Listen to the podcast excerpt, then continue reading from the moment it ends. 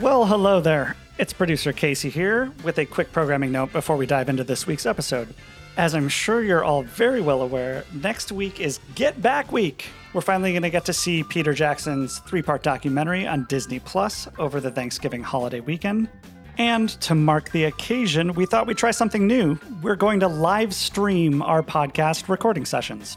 So, Tony, TJ, and I, we're going to hop on Twitch each night after the documentaries air and share our quick reactions, invite the audience to participate and share their reactions, ask questions, whatever you guys want to talk about. We've all been so excited to see these movies, and I think we're all excited to talk about it, so we hope you come out and join us. If you can't make it to the live sessions, don't worry about it. We'll take the recordings and post them to the podcast feed as soon as we can. But if you can make it, we'd love to share the moment with you. So that's next Thursday, Friday, and Saturday at 10 p.m. Eastern, 9 p.m. Central Time. You can find links to the live stream at untitledbeatlespodcast.com. We'll also be sure to promote it on the Facebook page. So just get on the internet that night and you should be able to find us. As a fun added bonus, Tony and TJ are also going to hop on the Chicago for Real live Twitch feed next Tuesday, the 23rd, for Twitch and Shout, our first of hopefully an ongoing series of live conversations about the Beatles. They'll be a little faster, they'll be a little looser, and the audience, as always, will be invited to participate and share comments. So come check that out next Tuesday. That'll be at 7 p.m. Eastern, 6 p.m. Central. And you can find links to all of these at untitledbeatlespodcast.com. That's all I got. Let's get to the episode. Oh, I've always wanted to do this. Take it, Tony. Untitled Beatles Podcast. Right. Let me get this queued up here. All right, let's get this queued up here. what happened to you? Jesus. Is that a little harsh? No, it's fine. It's fine. No, I just, oh, I'm in high school again. Wow. You're in high school again.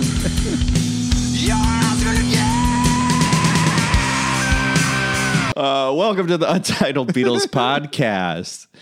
This week, as usual, I'm Tony Mendoza. I am also TJ Shanoff, and we're doing this is either we don't know as we record this if this is part two or part three. I'm just being honest. We're old hens, bro, and we gab about the fabs. And that's what we do. You know, Tony, we're old hens, bro, and we're old Hasbro. Transformers, more than meets the eye. The Transformers, robots in disguise. Transformers from Hasbro. Well, it's the Untitled Beatles podcast, and we are going to talk about this week Get Back. I, I hit organ accidentally. And I've never known this, so I just go. I don't know the next part. Yeah, man. The great thing about playing piano badly when you're in comedy is it's intentional. There you go. That's what I There always you say. go. Well, yes, it, uh, perhaps Get Back is the most mysterious and spooky of the Beatles albums. Long and winding road. Two of us.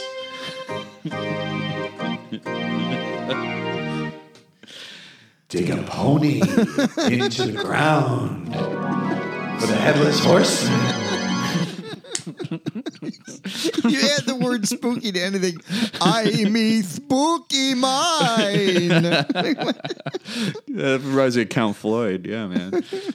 Great Joe Flaherty. My favorite thing about uh, oh it- yes, that's where the bit comes. It's from SCTV. Yeah. yeah. Oh, Count Floyd here in my scary dungeon with the scary stagehands flying around. And it was a it was a what was it Ed Grimley's favorite show or whatever on the completely mental misadventures of Ed Grimley the animated series which was the last cartoon I ever w- watched on Saturday mornings. Like I was 14 watching that because I loved Ed Grimley so much. Gee, that was sad. but yeah get back. So we're going to talk about the LP the one that uh, Glyn Johns mixed uh, in May of 1969 it's now part of the Let It Be Super Deluxe. It is the fourth LP in the series. And we're also going to talk about the 12 inch EP, and then there's the Get Back book, which is brand new, came out and uh, is like a 200 page, right? Something like 200 pages, something like that. twenty or something. Yeah, it's a a great book that uh, we we both uh, we have completed reading it. Correct? Right? Yes, I, I finished mine late late last night. I didn't see at all last night. I couldn't sleep at all last night. Let's do the overall thing. What do you think of this record? It's great. Yeah, I- like it because it's more ramshackle than Let It Be. They made the right decision not to release it, but hmm. it's an awesome relic. I love that it's finally being authorized by EMI. It's fun. I've had a bootleg of this on the Vigotone label since the early 2000s that sounds really good, clearly sourced from tape, but cleaned up nicely. With like Vigotone's one of those labels that gave a fuck, like with this huge color booklet. Like That's awesome. And that's like did a it- CD, right? Yes, it's it's a CD and like a deluxe slipcase. They did it really well. So I've known this version for you know since the early 2000s, maybe late 90s.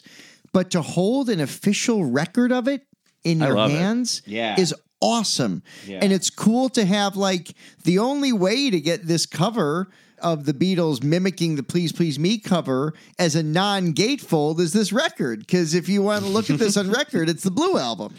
Right. So it's really right. fun to hold this.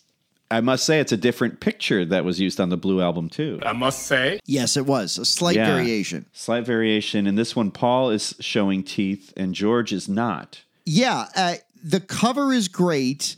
I love to see the Apple logo on the cover, Tony. Yeah. I love that that the back is just like the old records, the old British Please Please Me. Yeah. I love the album design on this. It's beautiful. They're using using the same lettering as Please Please Me. I love the hype stuff. Get, Back with Don't Let Me Down and 12 other songs. It's yeah, a fun it's so cool. And it's even and it's tongue in cheek too. Like it's so funny how time has changed in 6 years that this does look funny. See these little fellas? They're the Beatles. Inflatable Beatles. They're yours, the four of them, for just $2 and two wrappers from Dove or Lux or Lifebuoy soap. Yeah, I like this much more than Let It Be, you know. As much as I like John Kosh's work and it's revered and he's won Grammys and stuff, like he's won like three Grammys for Linda Ronstadt uh, album art, something like that. But okay. but yeah, I was never a big fan of the Let It Be cover. I always thought it was kind of a phoned in album cover. It's just like whatever it is, like Helvetica or whatever, Avenir Avenir Block. Welcome to Font Lovers Corner.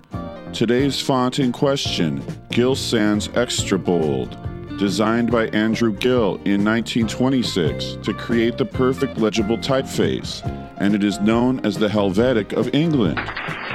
It was even used on the Beatles' Let It Be album. Thank you for visiting Font Lovers Corner. Fonts, fonts, love those fonts. We now return to the Untitled Beatles podcast, already in podcast.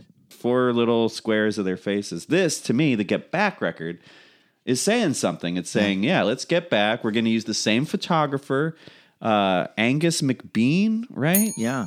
By the way, I just ordered some rubber vomit from Angus McBean and should be arriving in six to eight weeks. I thought you would like that. Did you ever buy any fake vomit when you were a kid? Fake vomit. no. But here's something I didn't know. So originally they were going to redo the shop, but they couldn't do it because there had been a porch installed where he laid down on the ground. He had to get onto the ground on his back to take this picture. So EMI had that porch removed just so they could retake this shot again. That's wow, wild. that's the kind of clout they had. They went from having 14 hours to make their first record to having a porch removed for their final, for their swan song. yeah, for this photo that they ended up not even using till later, till after the band was done. But yeah, yeah, even on the back it still says like George Harrison lead guitar, you know, has all their instruments what they play. The uh, the liner notes were done by the same guy, Tony Barrow. In fact, Tony he Barrow. recycled a lot of the "Please Please Me" original text on here and added uh, added new stuff since then. And I love the note just to sh- for historical purposes 2021 artwork recreation inspired by original 1969 concepts and draft works in progress is kind of fun to see on there as well. Yeah. the acknowledgement of that history. So yeah, I mean the presentation's great. I will say collecting Beatles stuff is a luxury. I'm lucky that I can afford to buy something like this. There are many, many, many people who can't. I do think the Get Back record not being made available separately is bullshit. A little like a lot of the the mono CDs that were never available separately. Right. Like Right. uh, uh, sorry, there's the Beatles invented being good for record buyers' monies by not including singles on most of their British albums. And now, if you want the Get Back album on vinyl or CD, um, you need to spend upwards of $150 to get it. I think that's bullshit. Attention Beatles fans. Even if you own every Beatles album, every Beatles single, every Beatles compact disc, your collection is still incomplete. But here we are, as the liner notes say, TJ. Here we are, 19 singles, 16 tours, 11 albums, 7 years, a few beards, and some children later, with a set of Get Back tracks that will show you the Beatles with their socks off. Hashtag WikiFeet, hashtag Rick Rubin, Hashtag yuck. hashtag Mr. Yuck. Don't drink poison.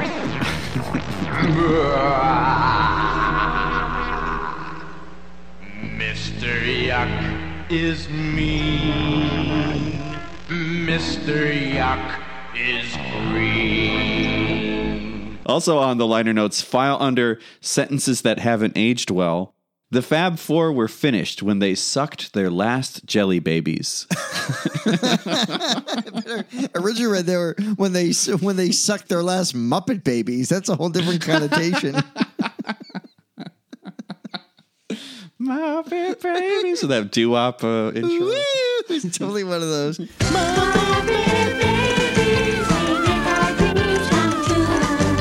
Well, all right. So,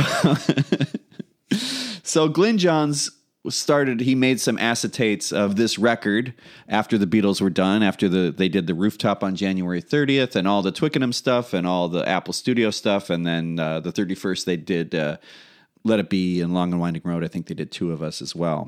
So after all those sessions were done, Glyn Johns compiled this in May, and uh, yeah, like you said, it's just like it's more raggedy. It's uh, it's got a bunch of stuff that probably doesn't need to be in there. I wish I wish they had put it out. I, I I know what you mean by saying like, oh, they made the right call by not putting it out and doing Let It Be instead. But I really, I really wonder what what would have happened if this record had come out in '69 prior to Abbey Road. I don't know. I think it would have been probably widely derided. I think as their first full album back since the White Album to follow up with this. This this the Glyn Johns iteration of the Let It Be sessions isn't just loose and ragtag. It's unfinished and there's a lot of unnecessary. Teddy Boy's presence, like guy.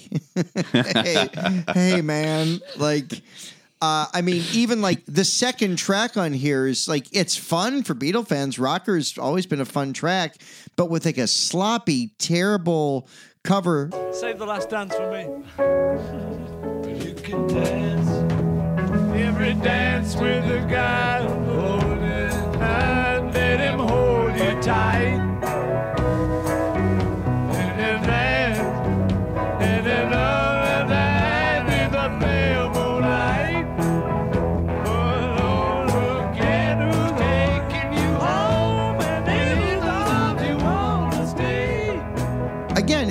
It's like the giggling take on And Your Bird Can Sing, but forgetting all the words to Save the Last Dance for Me is in as part of the second track on here. Like, I love it for what it is. I love that it's now part of the catalog, but yeah, I I think critical reception to this would have been Magical Mystery Tour movie esque or TV show esque. I think people would have been like, "The what the fuck are you doing? Yeah. You're slagging off." I suppose so. I think you're right, actually. Yeah. I think I'm enjoying this record with the uh yeah, the hindsight about it. Like I know what Let It Be sounds like. I know that they put the strings on there. I've always wanted to hear this record. Um, I had kind of heard it, but but like bootleg quality. So we finally get to hear it. Don't let me down. Don't let me down. again, they didn't go in and like make it like a 2021 version. I think they actually did take the master and just kind of master it, right? It's a it's a remaster, not a remix, and it, Yeah. the audio quality is not very good. We'll get to there's a, a the the I Me Mine coming up on the EP. Was like, what did you? That's the one where they they penny Yeah. it. But like, what are you thinking? Um, but yeah, this is a remaster, not a remix, which I think is fine because it also places less historical importance on it. This being the first time you'd really like heard this album in full a bunch, what are your overall thoughts?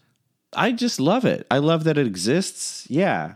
Like you said earlier, like it's it's a drag. You've got to buy it with a big set and spend a hundred and whatever on it. But yeah, I've been wanting this album for a long time. So I'm stoked that it exists. I'm happy to put it on. wonderful. Uh, be, also because there are different takes used. So these a lot of these aren't the same takes. Some are, but most I I haven't done the math on it, but I would say most aren't the same takes. What's the number, Tony? You don't make statements you can't back up on the Untitled Boodles Hood Goose. Number nine. well, speaking, let's go track by track. Speaking of nine, one after 909.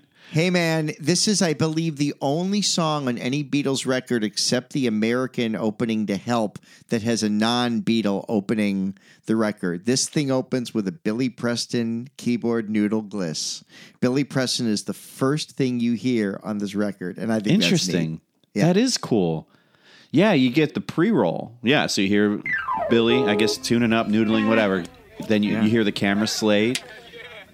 And then, yeah, they go into it. My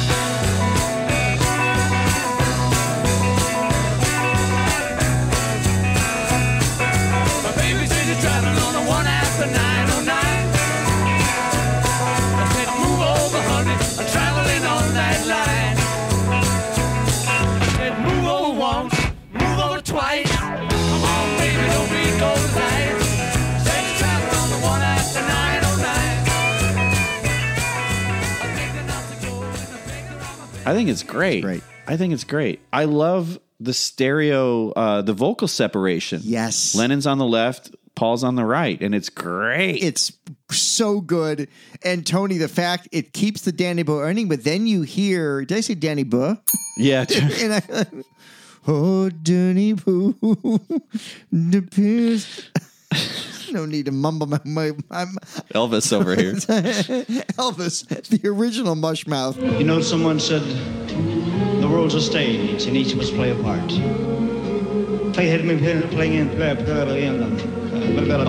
plus tax. Yeah, so we're familiar with the Danny Boy ending, obviously, but then it jumps to the Get Back ending.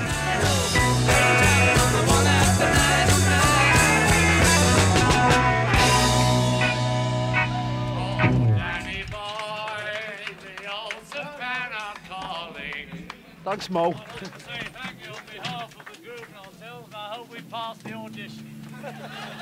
It's a bit of a mind fuck hearing it in that in mashed up in that context. Yeah, but not having like let's say you hadn't heard Let It Be. It actually makes sense. I I love this as an opener like Yeah. this is where I think context plays a huge role. I mentioned in the last or one of the episodes before this one how One After 909 is not my favorite Beatles song. But in this context, opening this record, I love it. I think it sets the tone for what we're about to to hear and I think this is actually a, a better opening for Get Back than two of us would have been for Get Back. But I think two of us works for Let It Be, if that makes sense. Tony, sense. yes, because One After 909 is the literal exemplification of the Beatles getting back. They're opening the record with a song they recorded in 63. It is they're getting back, and then they take off from there. And then this could happen. Some covers come right after this, but I agree with you. I think it's it's it's a a great opening. Rocker is pointless. It is the Glyn Johns version of 12 bar original. God bless. Okay, all right.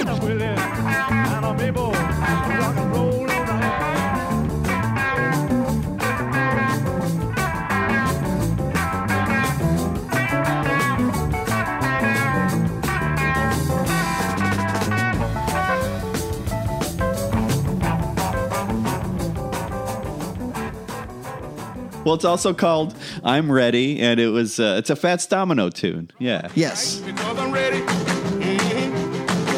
And I'm able. Mhm. I'm willing and I'm able, so you better come and go with me. We're gonna rock and roll. Yes, and it's it's it's largely unnecessary. It's got I, the Billy Preston's keyboard playing is great. The audio is not that much better than my Vigotone bootleg, and Right. getting to see the Last Dance for me has always bothered me a little bit, and I, I've enjoyed it a little bit too. But it kind of drives me nuts. Got it. Yeah, there is like yeah. Sometimes there's an expiration date on those kind of a things. Have you ever heard Elvis's version of "Are You Lonesome Tonight," where he just starts cracking up like Yes, I halfway have. through? Oh, that's is it, amazing. Is it uh, is it drugged? Is it no, is it drugs? Well, no, I, no. I think it's no. I think he was on something, but it wasn't like it wasn't his like later years mumbling and getting out there. He was just he just got a case of the the sillies. You know, someone said the world's a stage and each must play a part. Oh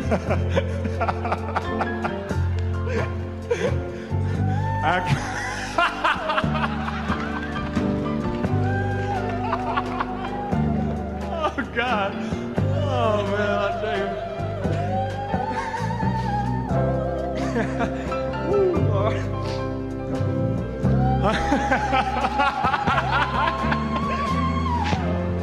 and I had no cause to die.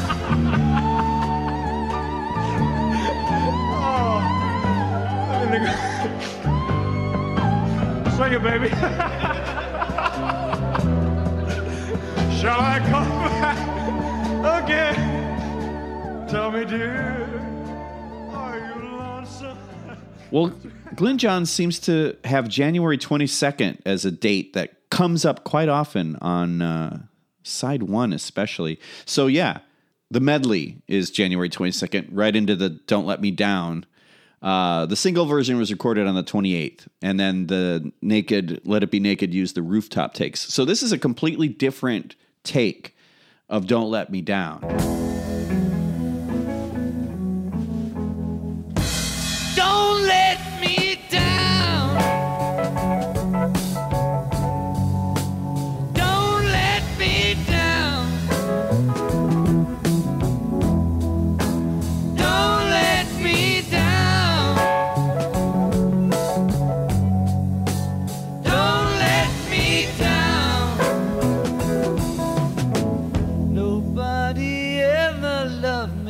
Like she do me. Ooh, she do me. Yes, she does. And if somebody ever And this take, while not one of my favorite takes of one of my favorite songs, when John says "Hit it, Bill" before this Yeah. sick Billy Preston solo, that's unlike anything in any other take, is a magic moment.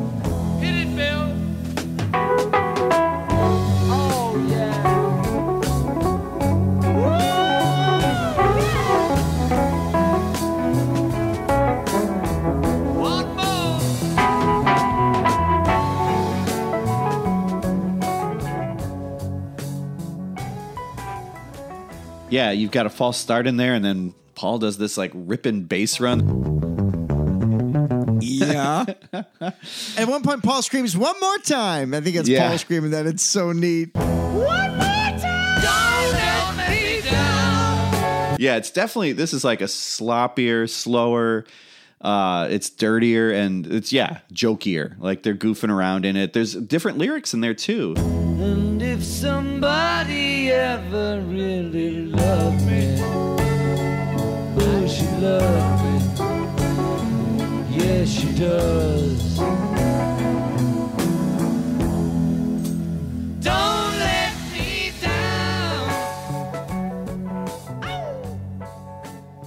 This take of Dig a Pony, there's a similar version from the same day that's on Anthology 3. So it's not the same version, but it sounds uh, pretty similar. I love the starting with "All I Want Is You" has always been has always been nice. John would get more confident clearly, and the audio isn't great, but it's a cool version. It is, and it also has a false start, just like on the rooftop. A one, two, three. A one, two, three.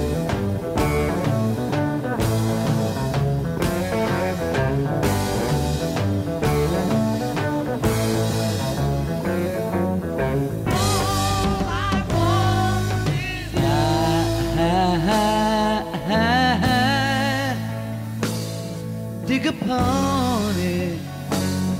You can celebrate anything you want. Yes, you can celebrate anything you want. Oh.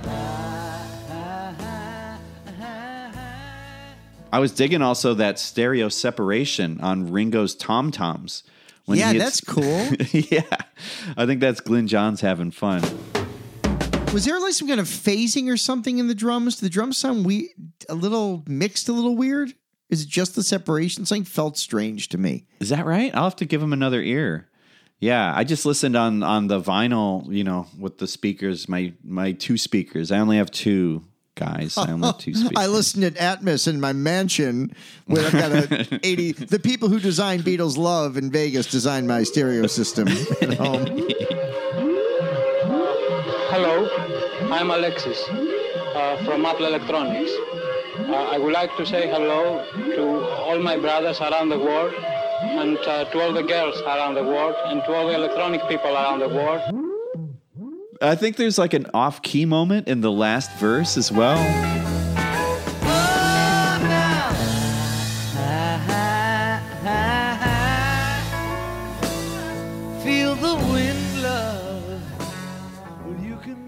It's great. This is what, yeah. I mean, this is the thing that they asked for. They wanted, especially John, was like George Martin. I don't want any of your, you know, your shit production shit. Yeah, yeah, yeah. So Glyn Johns was happy to oblige, and Glyn Johns has an ear for you know performances and great takes and all that and and knowing when the band is cooking or whatever you know he later went on to to to record uh, who's next and a, a bunch of the who stuff in the 70s to make our latest number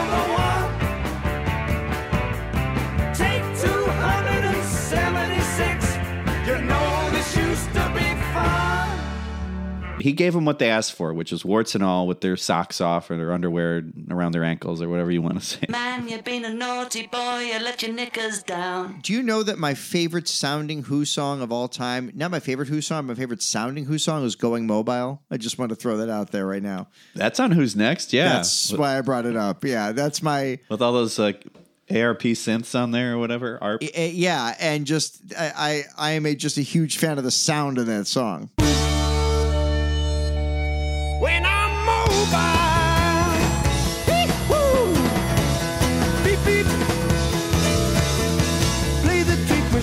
Make the toast and tea when I'm mobile. Well, I can lay in bed with only halfway ahead when I'm mobile. Keep me moving. he had a way of miking drums that made him sound just huge.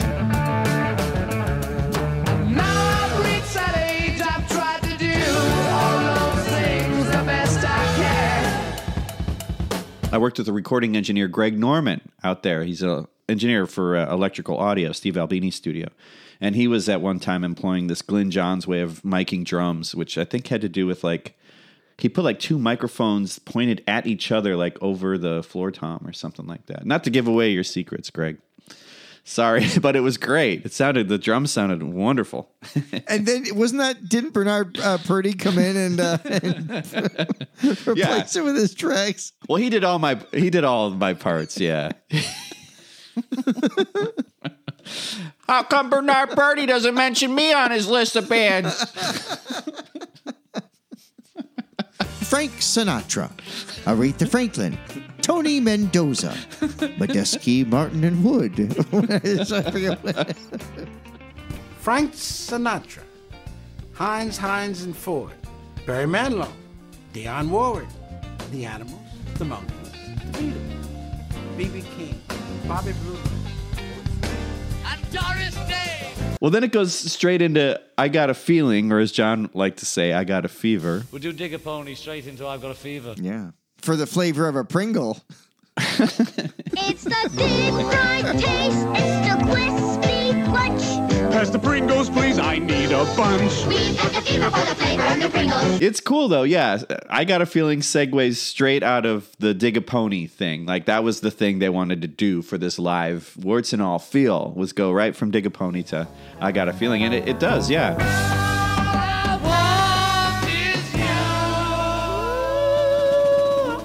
Yes, I do.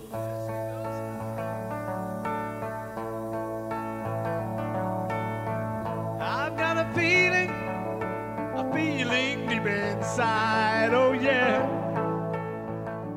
Oh yeah. I will tell you, there was certain pressings of this, the ones not made in Germany, have the Black Eyed Peas song on it. and casual fans didn't notice.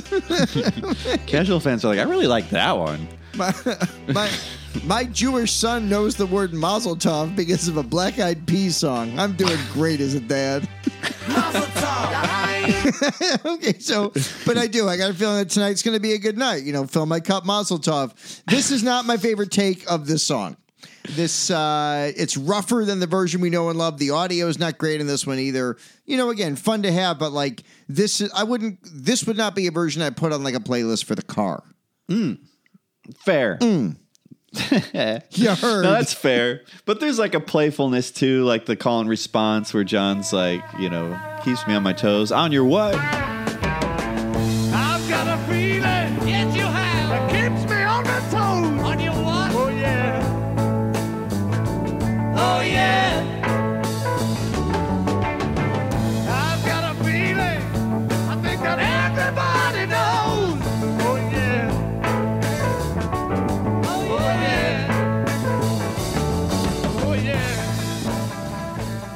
Okay, should Terri play this on Breakfast with the Beatles?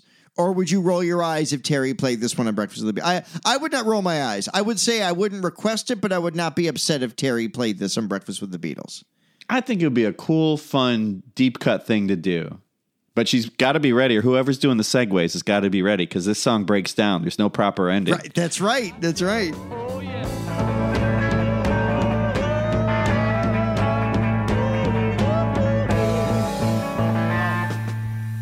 It up trying to get loud.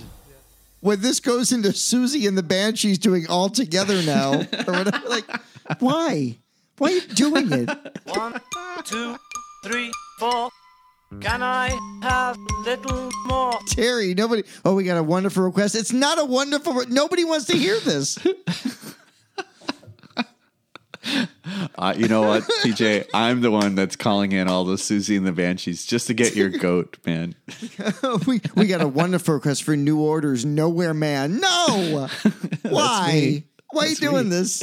I just use fake names. I disguise. I put a, a napkin over the phone and disguise my voice, like Bobby Brady. Also, speaking of the Fabs, looking forward to Breakfast with the Beatles debuting this Sunday morning, 9 to 11 here on XRT. Excuse me. XRT? Terri, it's Doug from Mundelein. Play Eleanor Rigby by Big Head Todd and the Monsters. Sure. Well, Big Head Todd and the Monsters doing Eleanor Rigby is on 93 WXRT Chicago. Let's get back. Let's get back to the show here, TJ. Let's get back. Hey, oh my, that's the next song. Get back.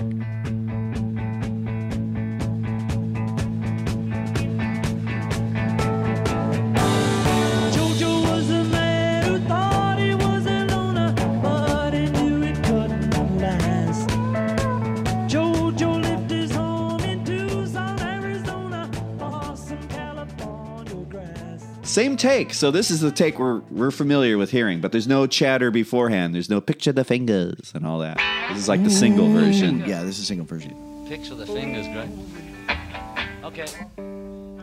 I've always liked whatever that bit was. And if you recall, they used that bit in a commercial for WCKG on the on the TV. Yes, they did. Uh, the painters painting the the billboard of the Beatles. That's like eighty nine or not, right? Like it's 89 yeah, or not. somewhere around there. That's back when you could do that. When you could just be a Yeah. local market and take a Beatles song and make it better. Yeah. yeah.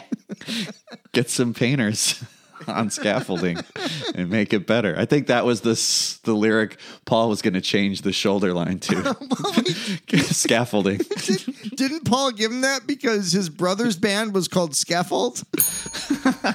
Thank you very much for the Aintree Iron. Thank you very much. Thank you very, very, very much. Thank you very much for the Aintree Iron. Thank you very, very, very much. Thank you very much for the birds and bees. Thank you very much. Thank you very, very, very much. Thank you very much for the birds and bees. Thank you very, very, very much. Thank you very much for the then you flip it. Side two opens with "For You Blue." So again, here's what I like about this record is that you get different versions of this. It's, so it's not just the same stuff on "Let It Be" in a different order. This is the same take, but it's the original vocal. Yeah, because George went in later and redid the vocal and did all those "Go Johnny Go" and George went in later. George went in later. It won't be Shelley Long. Cheers is filmed before a live studio audience. Hello, everyone. Hey. Oh, come on. What kind of a greeting is that? In the liner notes, Tony Barrow refers to this song as a romantic lilter. Lilter skilter. it also opens with glasses clinking, so it's another George song opening aside with the sound effect like Taxman. Okay. The false star, John calling for quiet.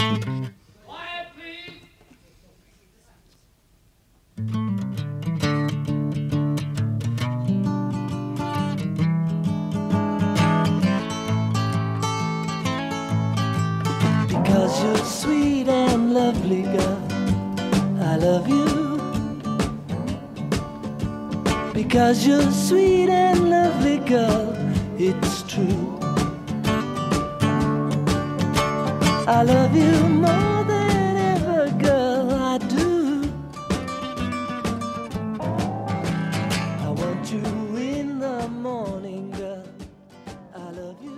Yeah, and there's more reverb. There's like reverb on the vocals and the slide guitar or something. So that I wasn't that crazy about, but hey, it's different. So I'm into it. It'd be like, yeah, like you said, if Terri Hemmert played this, I'd be into it.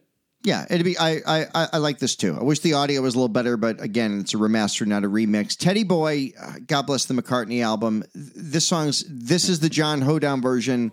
You know, this song is. You know, come on. Ted used to tell her he'd be twice as good, and he knew he could. Cause in his head, he said, Mama, don't worry now, Teddy boy's here, taking good care of you. Mommy, don't worry now, Teddy boy's here, Teddy's gonna see you through.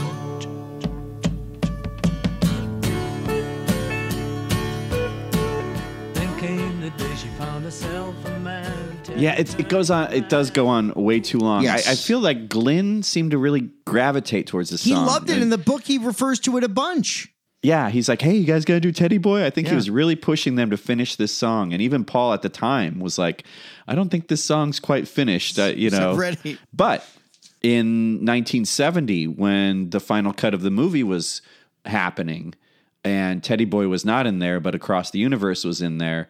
Teddy Boy was going to get the axe and be replaced by I Me Mine and Across the Universe. So Yeah. I'd like to hear that. Uh, that that would be a cool version too. Yeah, and in fact, both of those songs are from the 1970 mix of this album that are that's on the bonus EP of uh, of the box set. Also, quickly, apparently, I was reading um the, in the Daily Beatle, which is my, probably my favorite like breaking news Beatles website.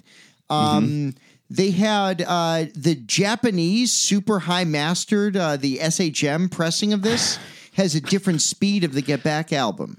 A different speed. What are you talking about? Some of the songs clip along fa- faster than on this version. The 69 Really? remix and the 70 remix apparently are mastered at different speeds, and the Japanese version uses the 70 master, which has the different speeds. And is that because they're super high? I don't know. We, we don't know of such things at the Untitled Beatles podcast. I'd just like to say the same as the others. Thanks for the Purple Hearts. silver, silver. Oh, yeah. The, uh, the version of Two of Us that follows Two of us wearing raincoats, standing solo in the sun. Chasing paper, getting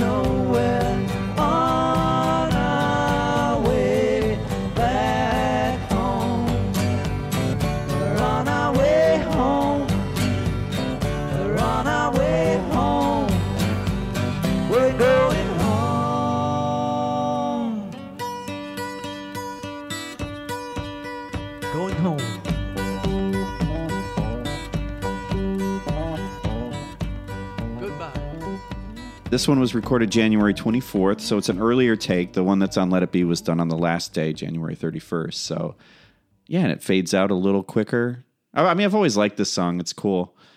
And it's funny how, yeah, a lot of people say it's about John and Paul. Really, it's about Paul and Linda, and Paul allowing us to plug John in there instead. Yeah, which is which is really beautiful. I think the average Beatle fan and even the ones who know better would think this is subconsciously about John and Paul.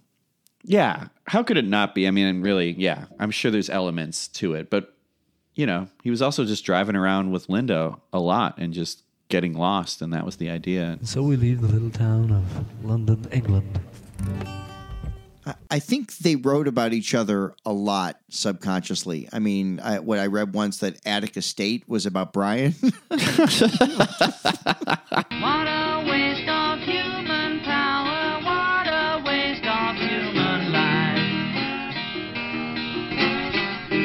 forgotten the rest. Maggie May, I mean, we're going to have to do 10 minutes on Maggie May. It's the same version um, that's on Let It Be, recorded January 24th. I do like this song. We covered it in the last episode. There's not much to say about no, it. No, but it is cool that Phil Spector kept the, kept this exact edit for his version. The only difference is it came at the end of Let It Be versus before Dig It. But it's cool that Phil Spector kept this this edit.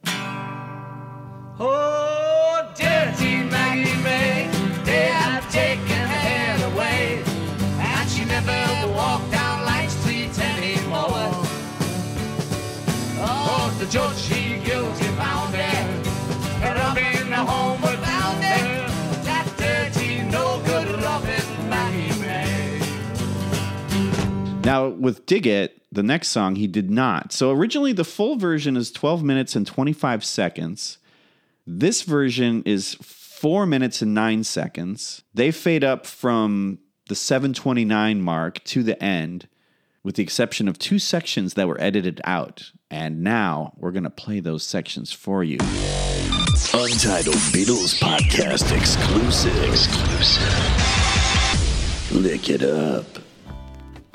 Okay, yeah, yeah, I couldn't find those sections of Dig It anywhere in my research. But I did find uh, Michael Jackson doing a version of Dig It. Here you go. like a rolling stone, like the FBI. Hear that? like the CIA. Sounds familiar. John Lennon. Like the BBC. Oh. What song is it? BB King. Uh, they called it Can You Dig It? And Doris Day. Dig it. Dig it. Untitled Beatles Podcast exclusive. Exclusive. Eat it. You heard it here first, folks. That's exclusive to the Untitled Beatles podcast, not on the version you'll buy in stores. It's true. It's also interesting that Phil Spector connected the end of Dig It with Let It Be the way Glyn Johns did. Yeah, he used that same bit with the. Uh, That was Can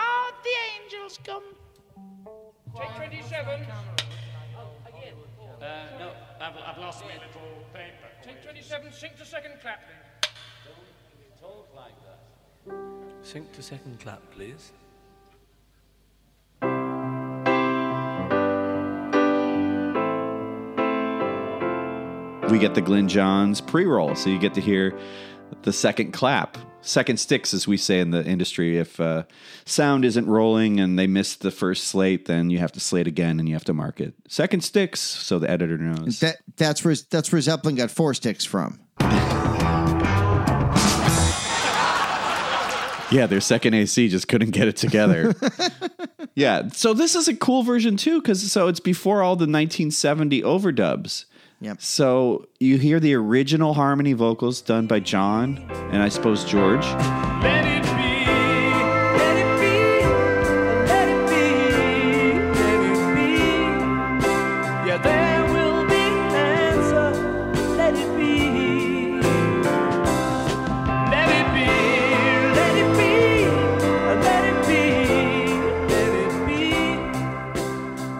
bass is obviously much simpler. That's John playing the the Fender VI. Fits in every little thing parlance. Beatles, not Wilco. Ooh, check out the two Wilco covers of songs Oh, yeah. Let It Be. I don't want to forget about that. Dig a Pony, which is faithful to the original, and Wilco's cover of Don't Let Me Down, which sounds like it could have been on a recent Wilco album. They played with the melody a bit. They're jaw dropping. Mm. It's so fucking cool hearing Wilco do the Beatles. They clearly love them. Had to throw that in. Yeah, no. Hopefully we can get those and drop those. Don't let me down.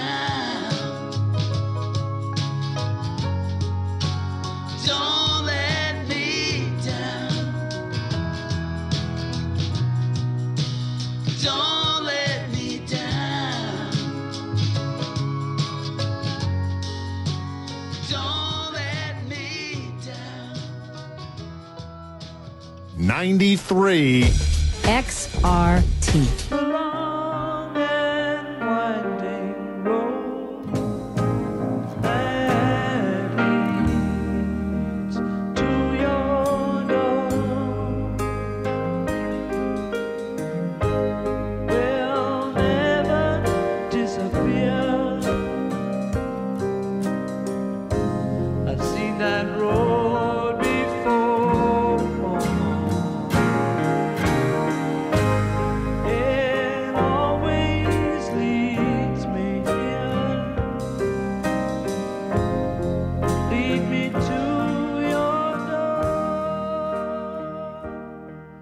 So Long and Winding Road It's the same take that's used on Let It Be, but minus the Spector stuff, but it sounds so different to me. And I think it's because the drums haven't been like mixed down during the verses. Like the drums you can really hear in the verses and they sound busier. And uh, Paul has that spoken bit during the solo before there's like a kind of a solo there. When really. he's saying many times I've been alone, when he's Yeah. speaking, yeah, yeah, yeah. He's doing the 50s thing, saying Yeah. the lyrics.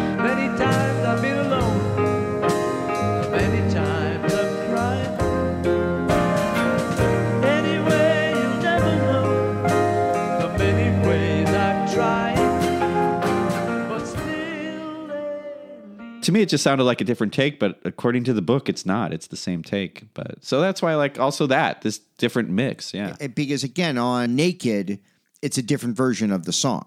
yes it's the january 31st take and this is january 26th One thing about this that even though I have this the the Glyn Johns bootleg, I'd kind of forgotten this, but there's something that I thought Phil Spector's orchestration uh, uh, uh, was, was was so heavy that you missed out in the original. But I'm wrong on this take of it.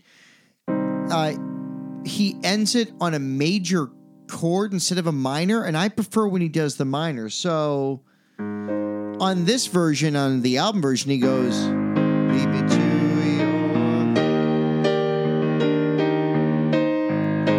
But on almost every other take, and when he does it live now, he goes.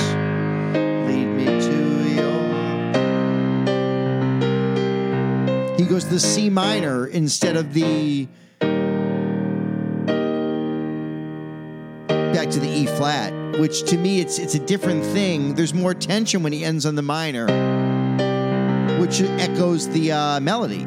So that's, That's one thing. I thought. Oh, I wonder if the Phil Spector arrangement always kind of superseded that, but no. On this take of the song, he goes to the major, and I think that suffers a bit for me. The minor just feels there's more tension. I've always preferred it. Yeah, and it's a sad song. I think it should be a minor. Yeah, that's wild. I didn't. I I didn't. I didn't pick up on that. Even though, yeah, C minor and E flat are basically just. Uh, yeah, they they share the G and an E and an E flat. Yeah, you're adding that C for the C minor with the C in the bass. Yeah. Oh, that's wild. That's wild. And then this record ends as the movie ends with this uh, Get Back reprise. A reprise, yeah.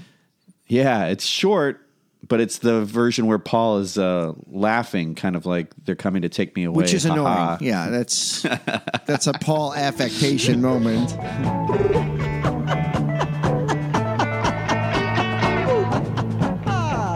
They're coming to take me away, Coming to take me away, ho ho, hee hee, ha ha. To the funny farm where life is beautiful all the time. And I'll be happy to see those nice young men in their clean white coats, and they're coming to take me away. I love that I have this album now. All respected Dr. Ebbetts and uh, you know all those bootleggers in the '70s and stuff who paved the way for this stuff coming out. Let's be quite honest. Shout out to the John Barrett, those tapes getting out, Swinging Pig, Nems, so many yeah, great. Swinging uh, Pig. Yeah, Nems. Yeah, yeah. So many great. Uh, Purple Chick, uh, Vigotone. You know, we mentioned uh, a, a bunch. Um, yeah, it's really great that it's been restored to the Beatles catalog. Not even restored, just added for the first time. I think it sucks that you can't, if you're a casual fan, just go spend thirty dollars on this. I don't know what the problem would be pressing this. There's enough goodies in the box for uh, hardcore fans to buy it, but this should be available as a standalone album. I'm disappointed that it's not, but it's great to have.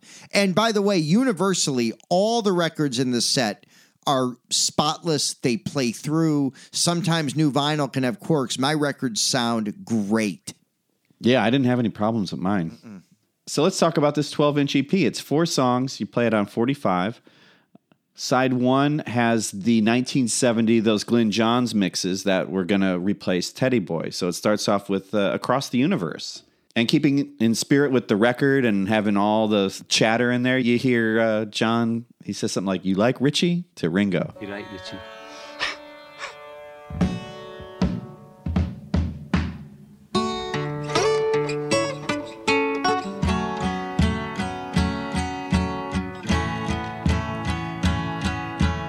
Words are flowing out like endless rain into a paper cup. They slither wildly as they slip away across the universe. Pools of sorrow, waves of joy are drifting through my opened mind, possessing and caressing me.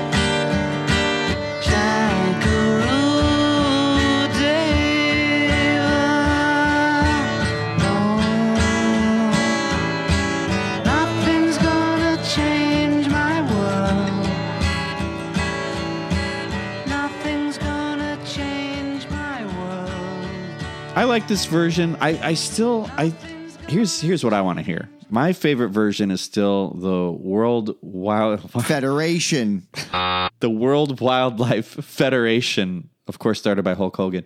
I like that version the best. If there was a way to get it without the bird sounds, hooray! I would love that version because I love hearing those Beatle harmonies that aren't on any other version.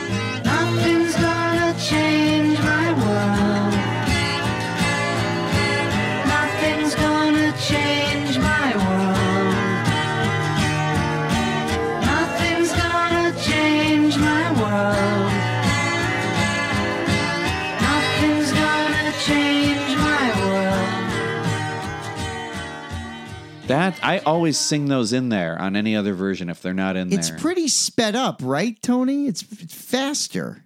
Yeah, I think you're right that it is sped up, and that's what I liked about the Spector version was he actually slowed it down to like uh, D flat to C sharp or whatever. It's in D, and I think I think the WWF version is in uh, E flat, and then the Phil Spector's in C sharp. Anyway, I don't know. I, yeah, I feel like across the universe, this 1970 mix is in the right key. Yeah. I didn't hear it sped up or anything like that. It's a great version, and you hear the the the tambura or whatever it is a lot in this version. I like it. I think it's great. I know I've heard this one before. It may be on a bootleg called Anthology Plus that has like extra songs from that era left off the six anthology CDs. Maybe that's why I heard it, but um, it doesn't sound great here. And I mean, mine, Tony. The hmm. audio sounds like it's from a cassette. Like we, we joked a few weeks ago about that that Penny Lane with the trumpet ending being from a promo 45 that Junior scratched with a scissor. yeah, man. Yeah, it's scratchy, right? Isn't there like I actually did like lift the needle up and make sure like is something wrong with my stylus? You know, Yeah. do I have a bunch of fuzz on my stylus? Talk to your doctor if you have recurring fuzz on your stylus.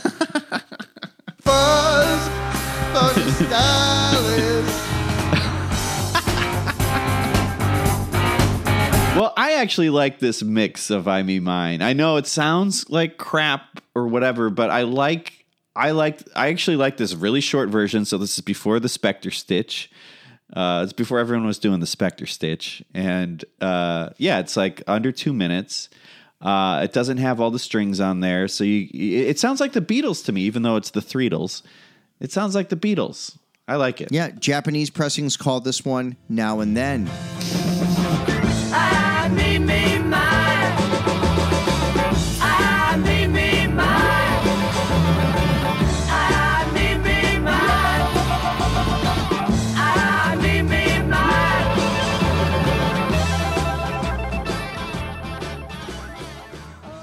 The next song I want to talk about, there's been a lot of like Facebook chatter and some negativity because Giles Martin slash Sam Okell edited dialogue uh, to begin this massive Beatles single. So the remix of Don't Let Me Down now has dialogue at the top of it. I think that it's a brilliant choice because in my mind, Giles Martin did that to help restore it to the Let It Be album where it always should have been. The Yeah. dialogue gives it a feel like it's now connected to the Let It Be record. So I don't mind. And if you don't like it, edit it out in GarageBand. It takes 20 seconds. Another song, right? Okay, George. How about uh, what have you got up your sleeve, John? Uh, what about "Don't Let Me Down"? Yeah, that's bloody good one. That. Don't Let Me Down blues. Again. Don't let me down the road again, blues. Short fat Fanny, you're my desire. Come on, boys. Come on. Zap monthly. Yeah, I like it. And also, so this is the first time we hear John and Paul singing together through that middle part of the song. Which yes. They overdubbed in April of 69. Yeah, I love it. I think it's great. I'm in love for the first time. It's gonna last?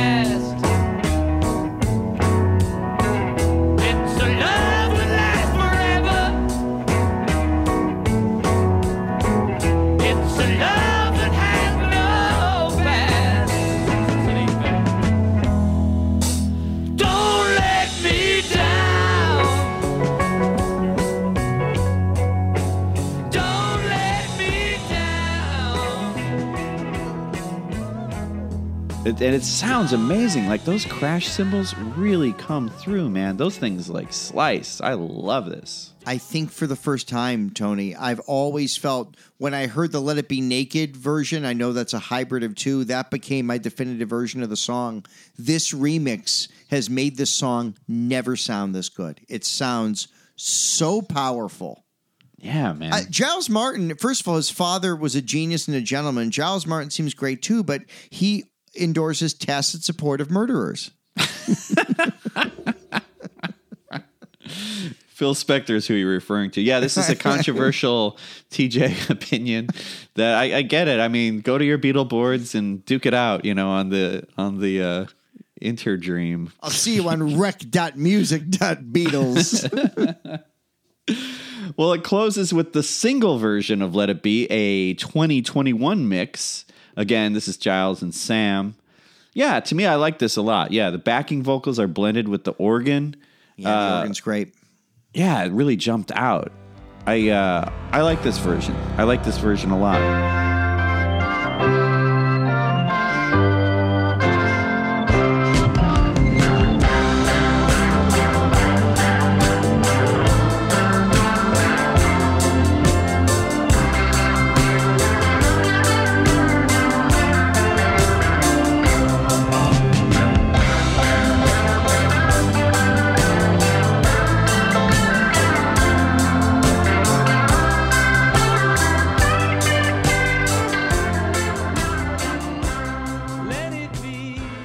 Do you have a favorite like of all the Let It Be's? There's the single and the album, and now we have these new versions. But I mean, it all comes down to kind of the guitar solo, and I think what Phil Spector added another chorus or something like that, right? He added like 13 seconds to this song, right?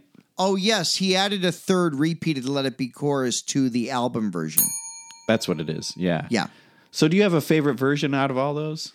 Yeah, the album version, George's solo, the fact that it's a hard rock solo on top of the song, to me, saves the song from being a little syrupy. The things that have bugged you. Now, I don't have the same religious background that you do uh, with the song, kind of with my, like, ah, my Mother Mary, like all that stuff. Yeah, Uh, yeah. uh, It does, not uh, uh, affect me, but I've just always loved the beauty of this song, and yet it's that searing George guitar solo, clearly overdubbed, but soulful and rocking that makes that version my favorite. What about you?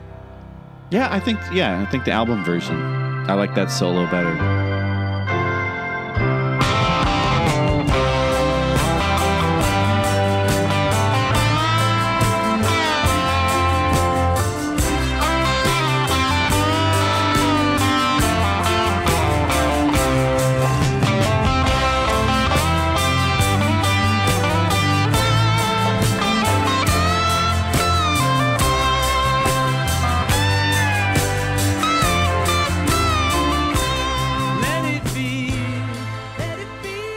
Let's touch on the book. Let's touch on the book while we have a moment. We said we would, so we should Yeah, do let's do it. The Beatles, Get Back by the Beatles. How about that? And if you're like me, TJ, you got yours at Target, which had an exclusive version where they give you four what are called lobby cards. When I read that, I was like, "What are these like baseball cards? Like, what is this? Like Paul McCartney with a bat on it that says "fuck face"? on? Going down in history like a Billy Ripken fuckface car. Fuckface car. Fuckface car. Fuckface But no, lobby cards. So these are like, uh, you know, when you used to go to the theater, uh, they'd have these, you know, eight by eleven, you know, promo stills basically on the walls. But they're they're great. They're kind of. I'm actually glad I got this goofball Target version. It ended up being kind of cool. Yeah, enjoy it. I, I, I believe in supporting a local book and record stores. And, uh, you know, you texted me and said Target had a cool special edition. So I was like, okay. And I got it at fucking Target too. Target is a fun place to shop. But, you know, shopping at Target makes me feel like I'm giving a fuck you to Amazon. Like, uh, Target has become what Tower was to music stores, right? Like, yeah. I, I feel like I need to defend Target because I don't want Amazon to swallow it up. That's where we're at. Target is a fun place to shop. Basically, this book it goes through each day uh, with oral transcriptions. Is that um, oral transcription? Is that redundant to say that? I mean, they're transcriptions, right? So, yeah, there's a foreword by Peter Jackson, which is great. Sir Peter Robert Jackson ONZKNZM is a New Zealand film director, screenwriter, film producer, and actor. Filmmaking for me is always aiming for the imaginary movie and never achieving it. And then John Harris does most of the uh, of, of the work. It's separated into uh, three acts. First act is uh, Twickenham. Second act is uh, Apple Studios, and then of course the third act is the Rooftop, which also includes January thirty first uh, when they did the the filming down back in the basement again. And the fourth act is naturally. I like this book a lot. It helped make sense of all the uh, all those hours and hours of footage, and like I just used to see Let It Be slash Get Back as just this big kind of mess with the beeps and the songs that start and stop, and it, everyone was in kind of a grimy mood. Grotty, grotty, mm, grotty. The dead grotty. Grotty? Yeah, grotesque. Make a note of that word and give it to Susan. I'm going to share you my opinion. You tell me what you think. Sure. Overall, burn I- this book. Burn this book. I don't need the Beatles telling me how to live. Stick the music. The dialogue in here is all very negative. It really is seeing the Beatles break up. Just just agonizingly and slowly, especially at Twickenham. I think Twickenham just was a real drag. Because we thought when it, you know, when the show came out, it'd be great. This It would do well for us. This one, yeah. That's what we're selling. Really set you on your feet. Up until doing the rooftop, they're not sure they're even going to do the rooftop because George doesn't want to do the fucking rooftop. George, George is like the biggest naysayer on this whole thing. I think. What do you think? I think this is authoritative. I think it is welcomed. I think it is wonderful, and I think it's a very depressing read. Yeah. Um, the dialogue, it's written like a play. They introduce the characters at the beginning. It's in three acts, which of course is a preview. Now it's obvious that this is what the Peter Jackson film's going to be. Twickenham, Hello, Hare Krishna. Apple. It's just how we can't learn another five or six good for Thursday. rooftop. So I, I we now know what that's going to be, but it's a slog. It's it was a hard book to read. The George and Paul dynamic is really frustrating, and the Michael Lindsay Hogg, to his discredit, he speaks with kind of indignation, if not outright expectation, that things are not going to get fixed. It's almost Yeah. like he stopped being a cheerleader. He's resigned to what's happening in front of him. It's a, it's a hard read. It, it it is a hard read at times. I'm glad it's there, and I I did enjoy reading it. The main takeaway, and this is maybe something I already said in one of the other episodes, but it's like the joy all happens. The stuff that we're seeing from Peter Jackson, all that stuff, it seems to be while they're playing, right? And they're doing bits and all that. But when it comes down to trying to figure out what they're doing, and it gets into this real existential place that's a bummer. And I, I'm just curious. I want to see how much of that. He's got to be using some of that in there. Obviously, they're not going to gloss over how George left Twickenham.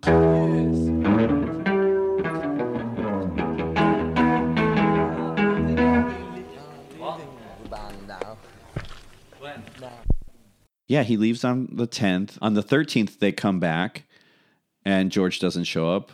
On the 14th, Peter Sellers is there, and that's weird. Yeah, it's strange. a dialogue is hard to understand. Oh, it's really I I want to say that was a, a one of those weird days. Uh, that might have been like a John and Yoko are smacked up. Yeah. Oh. Cuz that happened. There's some interview on one of these days where John has to abort the interview to go puke or whatever cuz he's had he's just had a fix or whatever. You know. I wonder how much of that stuff's going to be in the Peter Jackson the Disney thing. Remember when I gave you that grass in Piccadilly? doing, man. It really stung me out of my mind. But yeah, there's one day on the 16th that only Paul shows up. Yeah. He plays Oh Darling solo on a piano and then That's it. You know, Mal yeah, Mal dismantles the set and they film it. Mal dismantles the set out of rhythm. I have so many notes written down. I don't know where to begin, but the obvious ones that have already been reported on many places. George acknowledging early January 7th, never been the same since Mr. Epstein passed away. That same day, George says, Oh, the Beatles have been in the doldrums for at least a year. George asked for a divorce. Paul says he said that at the last meeting. So early January, few days into the session, it's already George as caustic and over it as possible. Yeah. He's talking about the band quite a bit. He quotes Dylan. He plays some My Back Pages at, at one point. And I think what'll make the movie feel more cheerful than the book, Tony, is here the songs are in italics and parentheses in between the dialogue. Yeah. In the movie, the songs will still feel like the predominant plot. Yeah. So you're still going to get to see the Beatles singing and playing and doing all that stuff. However weird uh, Twickenham was, or back in Savile Row on or uh, on the roof, you're going to see them in a way that negates the dialogue because the music's going to be so joyful. That's what I hope. And I also hope we get to see them order food. All the food orders are so funny. Yeah, a lot of cu- cheese sauce. cheese sauce, big fresh uncut mushrooms, and then this is after they do the the rooftop gig. Jo- John orders pancakes and boiled eggs. That's the theme to Frasier. But I don't know what to do with those tossed salads and scrambled eggs. I mean, the, yeah, the, the the food stuff's great. I love all the contemporary music stuff. George wants to hear the Arthur Conley "Obla Di Obla Da."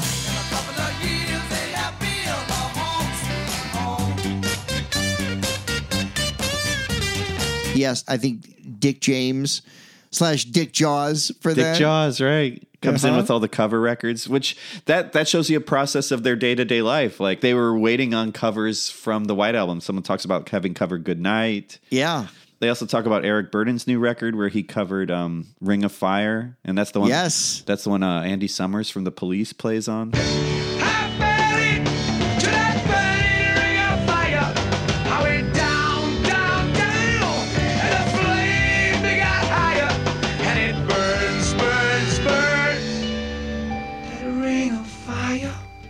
John, at one point on page 105, refers to an obscure ballad from the Rodgers and Hammerstein flop, Me and Juliet, called No Other Love Have I, which is, it was kind of a standard at some point after the war, maybe, but like for John to sing that is kind of crazy. Only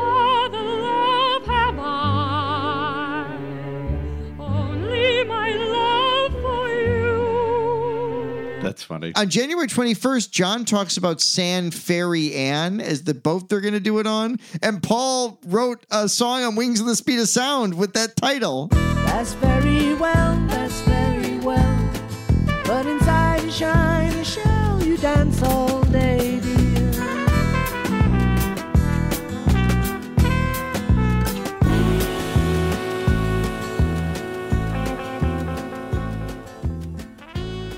And they don't go into the fight when George leaves. It, it almost seems unprovoked, but if you do some research, I guess John and George had gotten into an argument at lunch, um, possibly about John's commitment to the group and Or about cheese sauce. yeah, he stole he stole his cheese sauce on his uh, on his uh, mushroom. You stole my cheese sauce. Hey, let go of my cheese sauce. I did like, yeah, when they were talking about working through the weekend, John says, So it's going to be stupid. Yeah, that's really funny. There's a few of those. Uh, here's a nice moment. January 24th, George Martin observes you're working together, you're seeing each other, it's happening. Yeah. That kind of confidence coming from George Martin was was really wonderful to see because George Martin got a lot more involved after Twickenham kind of folded. Yeah, there's a lot of great stuff in this book. I uh yeah, despite the the the overall negative kind of gloomy tone, it's frustrating to read, but it's a good read and I think it's a real read. Well, and in the Peter Jackson film, it ends with them kind of figuring out what's going on, and then it ends with them singing, You know I can't smile without you. It's true. he green screened them into the the hot air balloon that smashes through the chocolate factory, and the the Beatles are selling beetle shaped chocolate. It's gonna be great. Get your golden ticket to see the Beatles this Thanksgiving. Brought to you by Cadbury. Well, it's called The Beatles Get Back. It's a book. Uh, you can purchase it, or you can go to Target with your phone, take a picture of every page, and own it digitally. That's how digital copying works. Also, why didn't they call the book Get Book?